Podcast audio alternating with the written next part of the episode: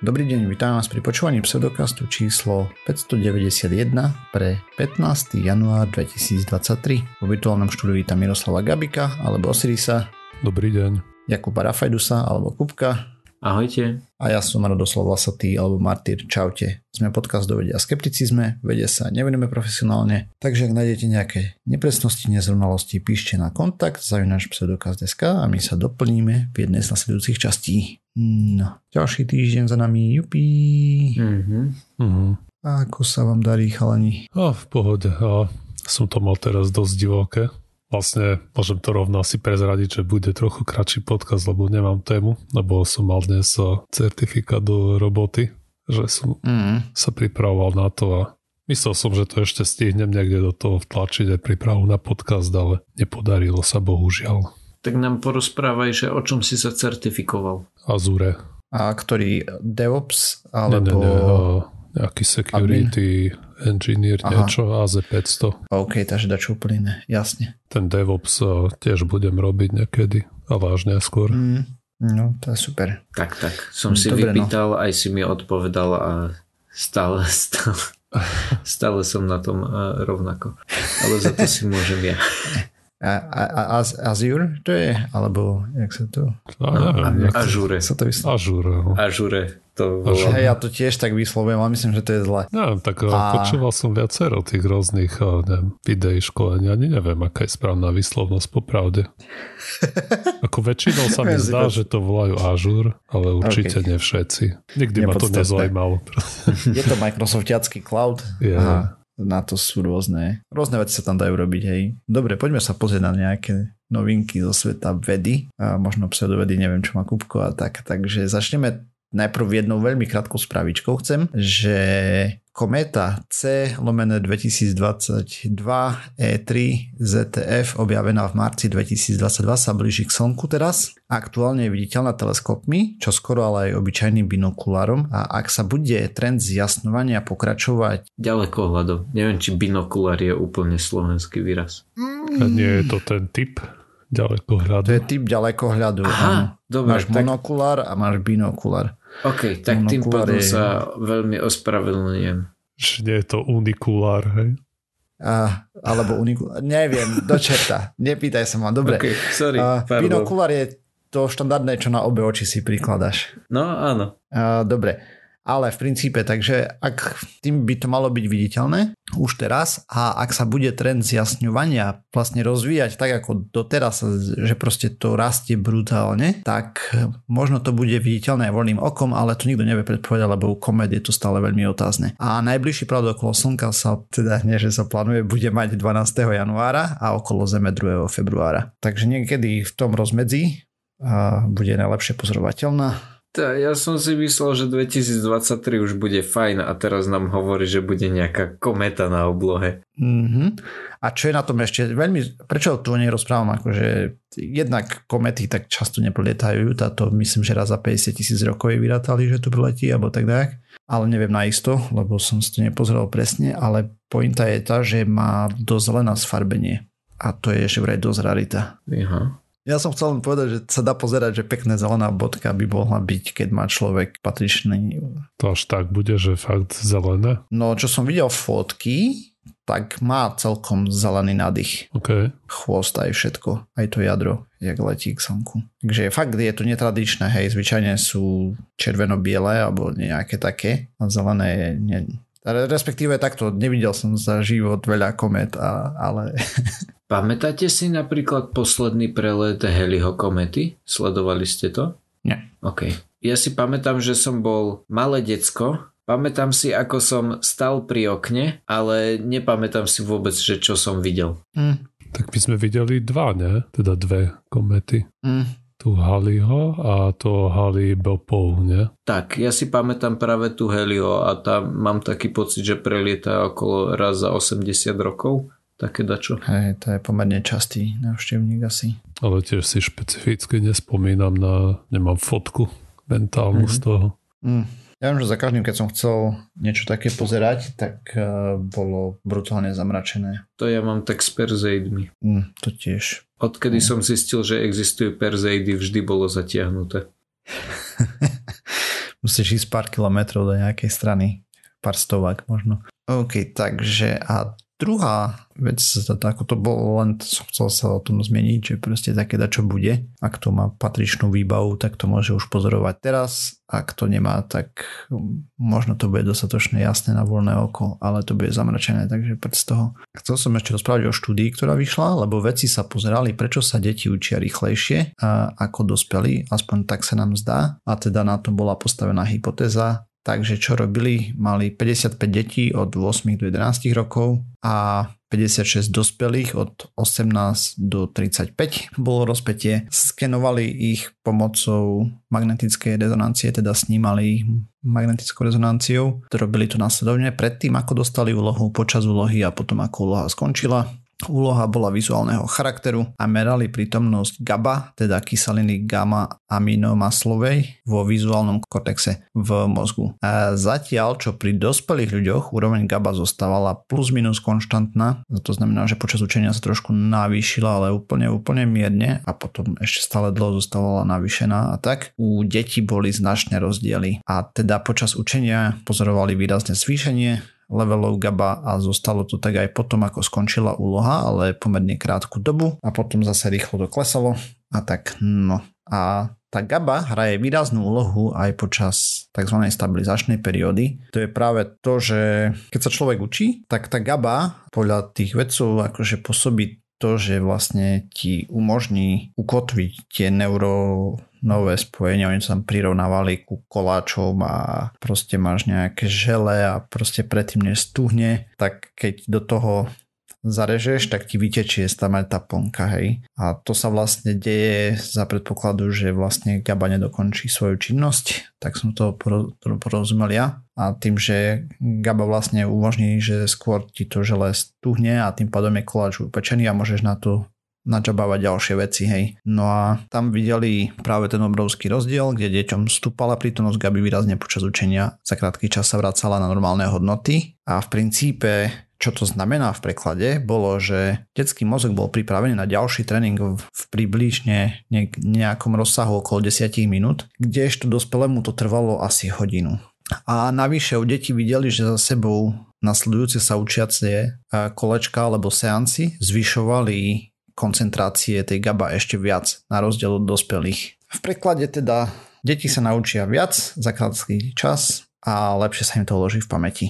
A treba podotknúť, že štúdia sa zameriavala iba na vizuálne učenie, ale výskumníci si myslia, že by to malo byť rovnako aj pri všetkých ostatných typoch, avšak pre overenie budú potrebovať ďalší výskum, hej, lebo je jedna vec niečo si myslieť a druhá vec má to na papieri.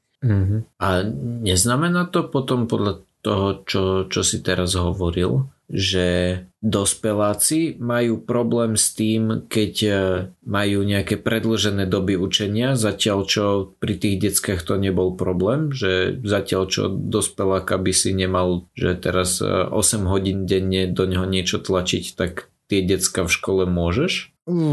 To neviem takto jednoznačne z toho povedať. Mne z toho vyšlo to, že proste dieťa, 20 minút sa učí, potom má 5 minút, pokiaľ vychladne ten mozog, hej, že proste je znova pripravené na ďalšie učenie, kdežto dospelý sa učí 20 minút a potom potrebuje hodinu na to, než vychladne ten mozog, že je pripravený na ďalšie nové vedomosti. Jasné. Aspoň tak som vyrozumel ja to z tých grafov, hej, aj tak to popisovali oni. Tam prirovnávali k rôznym veciam. No. Mne sa najviac páčilo to prirovnanie ku koláču. Lebo v princípe ty, keď tam spravíš vlastne nejakú tú pamäťovú stopu a keď na to u dospelého, že tá GABA nedokončila tú činnosť, hej, že to nestúhlo, začneš sa znova niečo ďalšie učiť, tak ti to prepíše tie spomienky.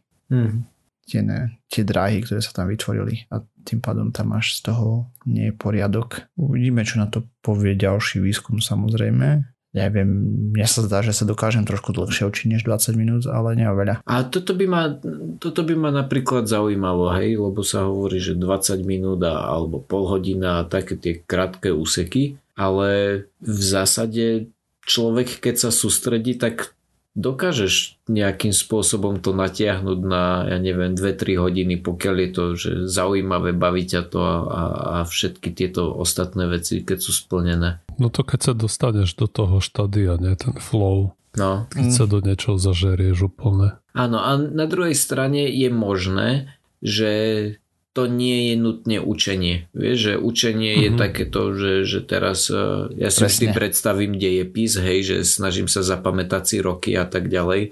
Zatiaľ, no, čo keď... Nezmyselné učenie navyše, čo si predstavuješ. No tak. A kto potom bude chodiť do kvízov a luštiť krížovky a tak. No ale to ja som tie 2-3 hodiny aj Osiris, keď si spomínal ten taký flow, tak to je skôr pri tom, keď máš nejakú úlohu, ktorú máš urobiť a zažerieš sa do toho, hej. My asi poznáme, keď máš proste niečo naprogramovať, takže sa zrazu dokážeš do toho ponoriť a sústrediť sa na to, ale to by som neklasifikoval ako učenie. Učenie robia v štýle, že ja neviem, dám ti 10 nových slovíčok za čoho, alebo prečítať si text o ja neviem, kvantovej fyzike a spraviť research z toho a podobne, hej. A takýchto taskov, a takýchto úloh viac za sebou a podobne deti zvládnu, niečo dospelí, tak jedno a potom. A tých 20-30 minút práve z týchto výskumov vychádza, hej, že proste to sa odporúča na jedno videjko alebo podobne.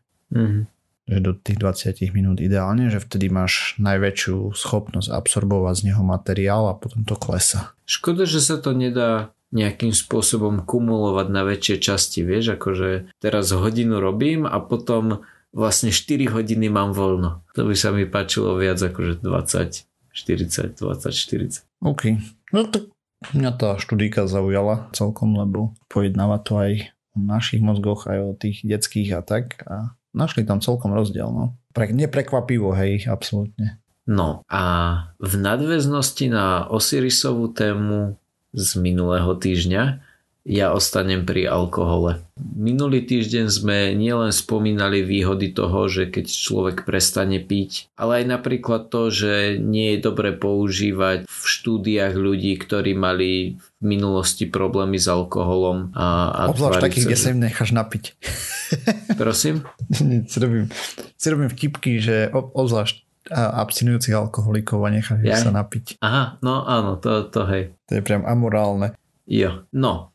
Tak v tejto štúdii sa vedci pozreli na 32 ľudí, ktorí mali silné poruchy príjmu alkoholu, ako nazve, že alkohol, niečo, disorder. Proste mali problémy s alkoholom. 32 takýchto ľudí našli. A zároveň ďalších 32 ľudí našli, ktorí boli zdraví. Týchto vybrali z nejakej databázy. Išlo im len o to, aby boli všeobecne zdraví. Čo znamená všeobecne zdravý, k tomu sa dostanem za chvíľu. No a tá, nazvime ich problémová skupina, hej, lebo mali problém s alkoholom, tak to boli ľudia, ktorých prijali na oddelenie psychiatrie kvôli tomu, čo Angličania volajú substance abuse, to znamená, že mali problém s alkoholom. A teda zároveň si výskumníci dávali pozor, aby títo ľudia mali problém iba s alkoholom, takí, ktorí mali zároveň problémy aj s inými drogami alebo mali iné psychiatrické diagnózy, prípadne epilepsiu alebo boli po mozgovej príhode, tak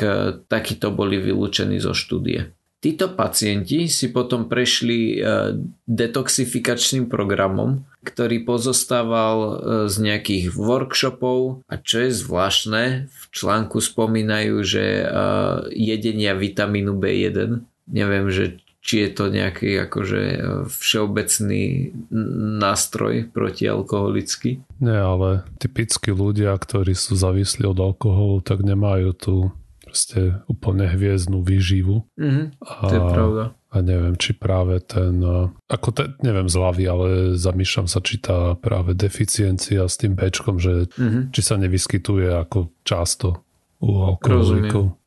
Ja si k tomu, k Bčku si pamätám len to, že je v pive, ale je ho tam málo, takže treba piva piť veľa. To je jediné, čo si tam bolo kopec vecí napríklad aj prisudzovaných vitamínu D, že nedostatku a tak ďalej. A nakoniec vysvetlo, že keď sa na to pozerali bližšie, že nič pravda. Že proste Dčko nebolo príčinou tých vecí, ale s prievodným javom, že keď máš nedostatok nejakých vitamínov, tak pravdepodobne tá tvoja životospráva není na najlepšej úrovni a celý životný štýl, hej, takže... A to asi je také bežné, alebo teda inak, že veľakrát sme tu rozprávali o tom, že pokiaľ nemáš nejakú konkrétnu poruchu, ktorá by ti spôsobovala, že nemáš tento vitamín, tak v prípade, že ješ takú tú normálnu pestrú stravu, tak sa ti nestane to, že bude ti nejaký vitamín chýbať. No ale to takíto ľudia asi, neviem, proste dávali im okrem workshopov aj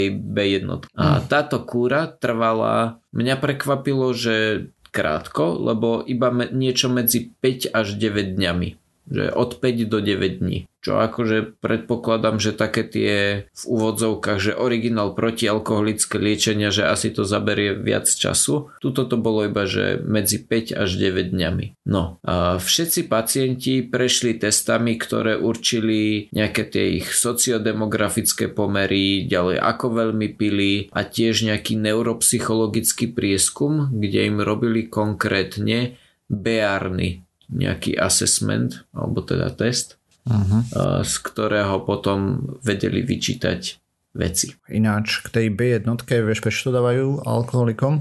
Neviem. Lebo keď konzumuješ veľa alkoholu, tak potom máš problém absorbovať látku, ktorá vlastne, vďaka ktorej dokážeš produkovať B1 v črevách, takže... Aha, zaujímavé. Vyslovene tam poškodzuje nejaké tú vrstvu v črevách, že nedokáže transportovať proste tú látku. Volá sa tiamín po anglicky. Tiamín je tá B1. To je len iný názov toho vitamínu. No dobre, takže proste nedokáže absorbovať B1 zo stravy. V princípe tým pádom. Tak asi potrebujú zvýšené dávky.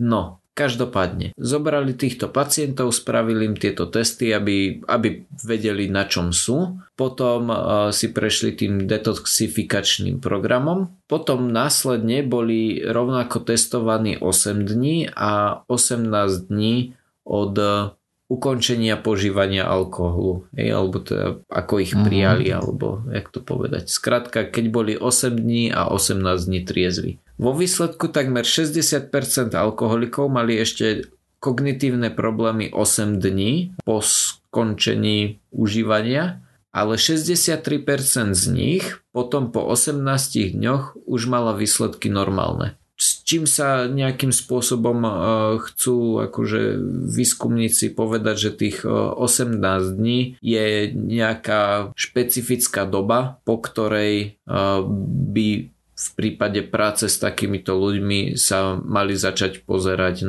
na veci, že ako sú na tom s pamäťou, ako sú na tom nejaké ich špeciálne kognitívne funkcie, alebo napríklad píšu tu špeciálne, že ich flexibilita bola nejakým spôsobom obmedzená predtým, ale po tých 18 dňoch sa dostala na 100% u všetkých pacientov. Čo nerozumiem úplne, že prečo mali problém s flexibilitou, ale očividne mali. Tak ja neviem, ti zmením ranný rozvrh, že najprv pôjdeš na vecko, potom si umieš zuby, alebo naopak. Je to úplne kľudne možné. A ešte potom jednu dôležitú vec, čo sa týka toho, že vylúčovali zo štúdie ľudí, ktorí iba pili, hej, že nepoužívali iné látky, tak netýka sa to tabaku, alebo teda nikotínu. To znamená, že nepozerali sa na to, že či sú pacienti fajčiari, alebo či nie sú. Ok. Že to bolo čiste na alkohol zamerané? Snažili sa, áno, že snažili sa vylúčiť takých, čo požívali iné drogy a mali iné problémy, ale nezarátali do toho práve ten fajčiarov. OK, takže v princípe, keď tomu dobre rozumiem, deň 0 bol prvý deň, ktorý začali v tejto štúdii, bol deň predtým ešte boli ščapaní, hej? A ja som tomu tak... Hej, aj ja som tomu tak pochopil. A že trvalo im 18 dní dostať sa zo stavu, že ešte som chlastal, do stavu, že mozog začína pracovať na normálnej úrovni. Áno, presne tak, že keď deň 0 boli ešte ščapaní a deň 1 začínali s týmto programom, tak po 8 dňoch tam ešte bolo vidno nejaké tie rozdiely, ale po tých 18 dňoch už to bolo také, že čo sa mohlo napraviť, sa napravilo. Aj keď to som teraz asi povedal veľmi zle, určite sa mohli napraviť ešte aj iné veci, ale že viac menej, že to je nejaká tá oceková hodnota, po ktorej by sa na nich mali pozerať, že takíto nejakí sú. Hej, že to nie sú tie akútne zmeny spôsobené tým, že prestali piť. Aha. Dobre, takže to uzavrieme, ne? Tým pádom sme sa dopracovali na záver tejto časti Pseudokastu. Ďalšia časť znova o týždeň. Nájsť nás môžete na www.pseudokast.sk. Nájdete tam aj všetky zdroje, ktoré sme používali k príprave tém. Písať nám môžete na kontakt @ pseudokast.sk. Krem toho sme na sociálnych sieťach, Facebook, Twitter a tak ďalej. Na YouTube napríklad aj. A ak nás chcete podporiť, lajkujte, zdieľajte, dávajte páčiky, recenzie na podcastových apkách a podobne. Čaute. Dobrý. Ahojte.